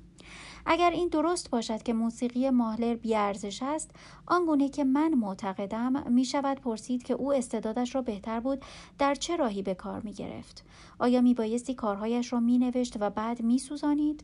یا باید با خشونت با خود رفتار می کرد و آنها را نمی نوشت؟ آیا باید بعد از نوشتن متوجه بیارزش بودن آنها می شد؟ اما چگونه می توانست متوجه این امر شود؟ من می توانم متوجه این نکته شوم چون می توانم آثارش را با آثار موسیقیدانان برجسته مقایسه کنم ولی او خود نمی توانست چون طبیعت موسیقیدانان برجسته را نداشته است فرهنگ و ارزش چنین ملاحظاتی اگر ویتکنشتاین آنها را در زندگی به کار نمیبست مزهک می بودند. او این عادت زشت را داشت که به شدت در زندگی اطرافیانش دخالت کند. مثلا دوستش اسکینر را با تهدید وادار کرد که فعالیت آکادمیک درخشان خود را رها کند و کارگر کارخانه شود. و یا به پزشکی که از او در مورد خدمت در ارتش سلطنتی به عنوان جراح نظر خواسته بود پیشنهاد داد داوطلبانه به خط مقدم جبهه رود. زمانی هم که در کمبریج بود تلاش بسیار کرد تا لیویس منتقد برجسته ادبی را متقاعد کند که ادبیات انگلیس را رها کند چون او مناسب مطالعه آن نیست. در حالی که خود اعتراف داشت که شکسپیر را نمی‌فهمد.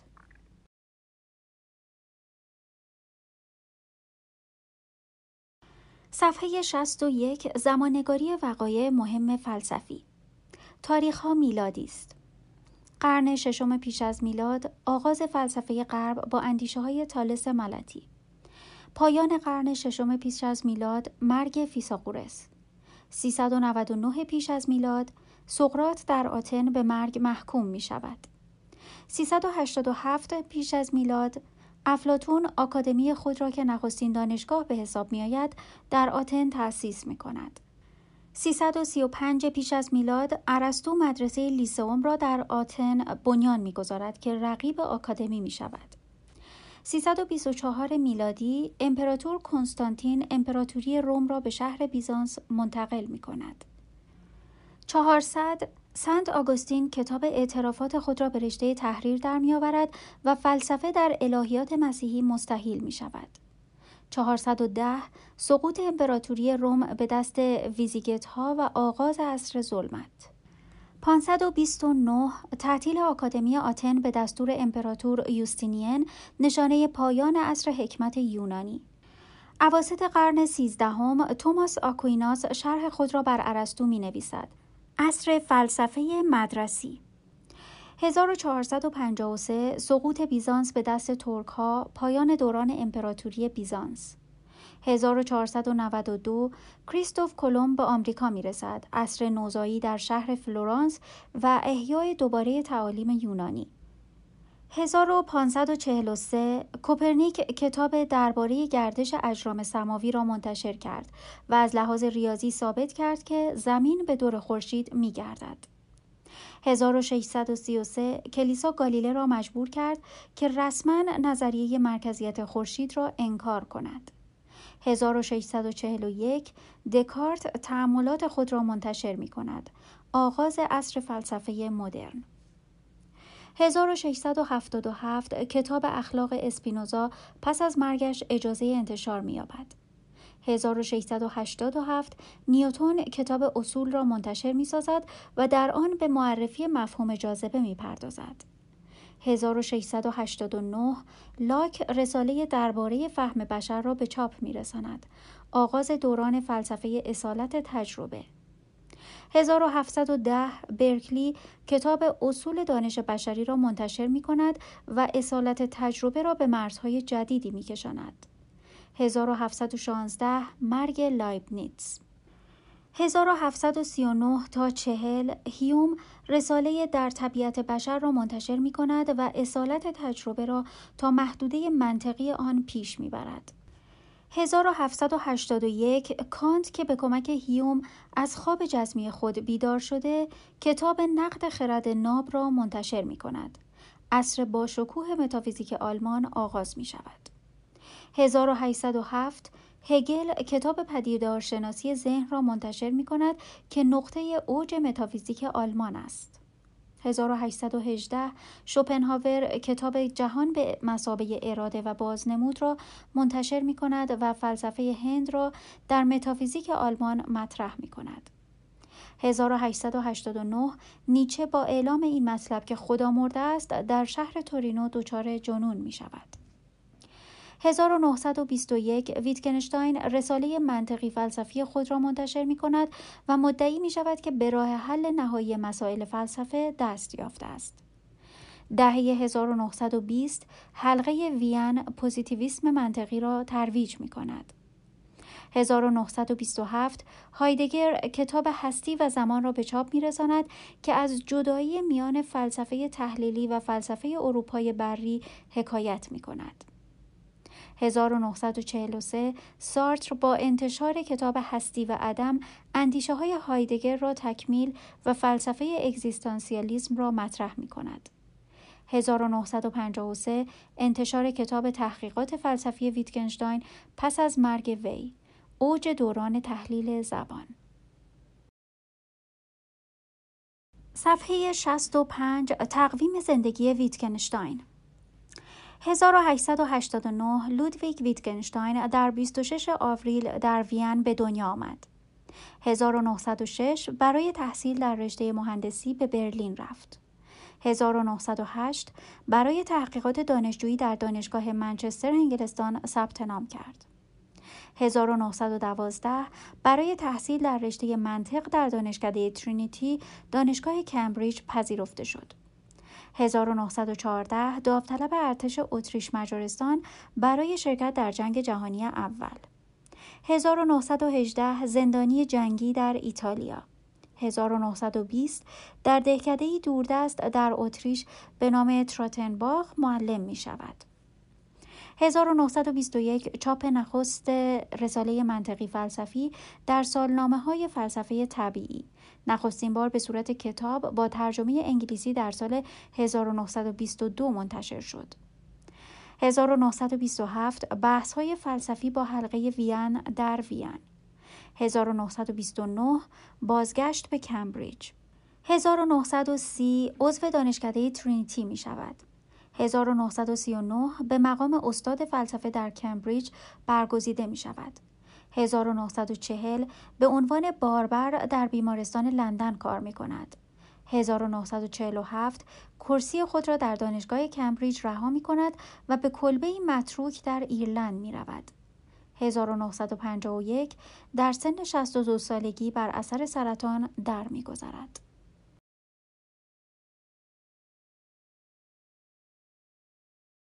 صفحه 67 تقویم عصر ویتگنشتاین 1889 نصب برج ایفل در پاریس 1900 مرگ نیچه فروید کتاب تفسیر خواب را منتشر می کند 1903 ماری و پیر کوری به خاطر کشف رادیواکتیو جایزه نوبل را می‌برند.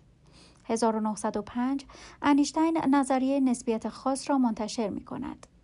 1912 غرق شدن کشتی تایتانیک 1913 بوهر نظریه کوانتوم را مطرح می کند 1914 تا 18 جنگ جهانی اول.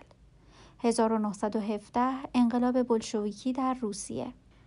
1919 تجزیه امپراتوری اتریش مجارستان. 1922 شلیک حلقه وین را پای ریزی می کند. انتشار کتاب اولیس اثر جویس و سرزمین بیحاصر اثر الیوت 1927 هایدگر کتاب هستی و زمان را منتشر می کند. 1929 سقوط وال استریت و آغاز دوران رکود 1939 تا 1945 جنگ جهانی دوم 1945 انفجار نخستین بمب اتمی. پایگذاری سازمان ملل متحد. عصر اگزیستانسیالیسم در پاریس. 1948 تا 1949 پل هوایی برلین. 1950 آغاز جنگ کره.